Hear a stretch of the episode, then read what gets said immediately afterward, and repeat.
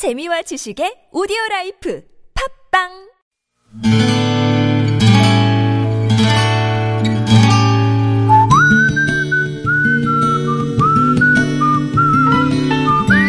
여러분 기억 속에서 여전히 반짝거리는 한 사람, 그 사람과의 추억을 떠올려보는 시간, 당신이라는 참 좋은 사람. 오늘은 경기도 시흥시 하중동에 사시는 이기택 씨의 참 좋은 사람을 만나봅니다.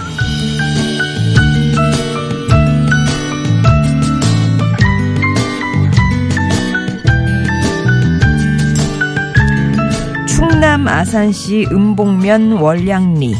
제가 잊어서도 안 되고 잊을 수도 없는 곳입니다. 저와 한 살 터울의 동생은 그곳에서 여든이 넘으신 할아버지와 셋이 살았습니다. 사정이 그렇다 보니 저는 중학교 진학을 일찌감치 포기하고 공구점과 음식점 배달부로 일하면서 생활비를 벌어야 했죠. 말수가 적었던 동생 기범이는 점점 더 말이 없어졌지만 그래도 형을 생각해 반에서 1등을 놓치지 않았습니다. 제가 15살 때였나 봅니다. 퇴근해서 집에 와보니 집 밖에 신발들이 빼곡한 거였어요. 이 뜻밖의 온기는 뭔가 싶어 문을 열어보니까 20대 청년 9명과 가끔 불우유토끼 물품이라고 쌀이나 생필품 등을 전해주시던 면사무소 직원 한 분이 그 좁은 집을 발 디딜 틈이 없게 만들고 있었습니다.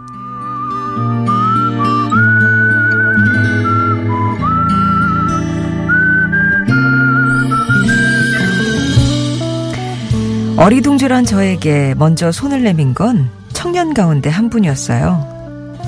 알고 보니까 그분들은 수산정밀 아산공장의 입사 동기들로 젊은 시절 뜻깊은 추억을 만들자며 모임을 만들어서 불우이웃을 돕는 생산라인의 노동자들이었습니다. 하지만 한창 예민한 나이에 저로서는 그들의 호의가 그저 동정으로밖에 보이지 않더군요.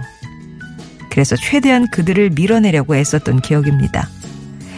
그럼에도 그분들은 시간이 날 때마다 우리의 판잣집을 방문해 할아버지와 동생에게 따뜻한 밥을 지어주기도 하고 청소나 빨래를 해놓기도 했죠.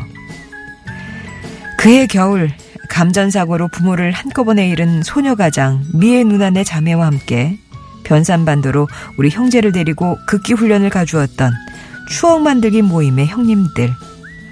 저는 당신이라는 참 좋은 사람들 덕분에 세상을 향한 원망을 거두어 드릴 수 있었습니다.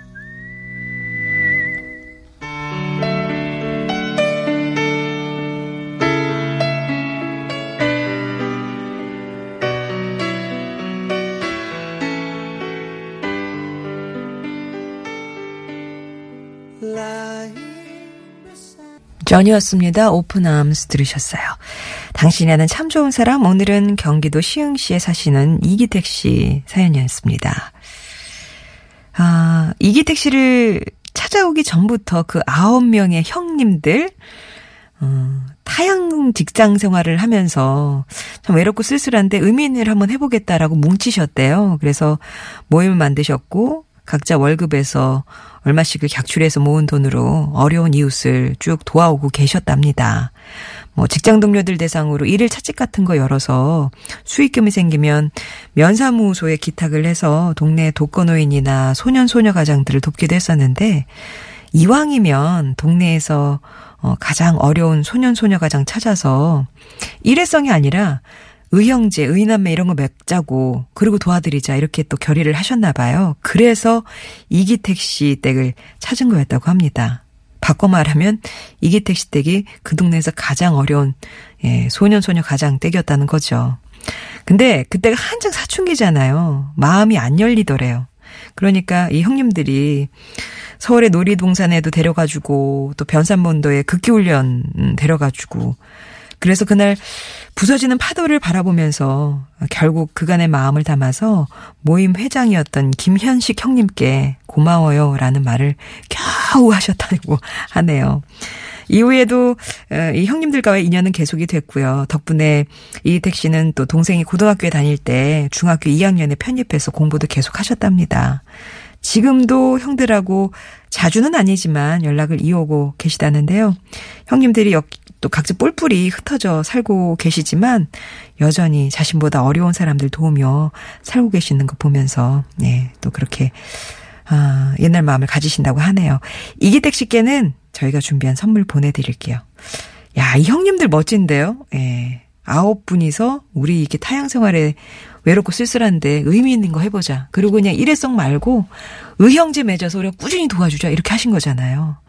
지금이야 세월이 흘러 뭐 전국 각지 흩어져서 살고 계시지만 그 어디선가에서 또 계속 이렇게 선행을 이어가시고 계실 텐데 그분이 또 이기택 씨를 이렇게 살리셨군요.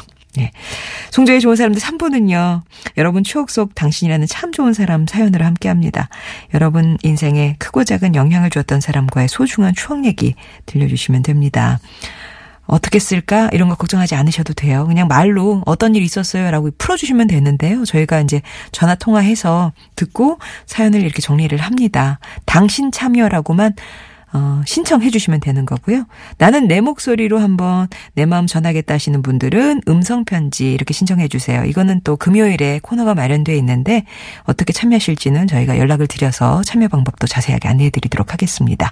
TBS 앱 열려 있고요. 50번의 1호 문자 메시지 우물정 0951번 무료 모바일 메신저 카카오톡 이용하셔서 참여 의사만 먼저 밝혀주시면 되겠습니다.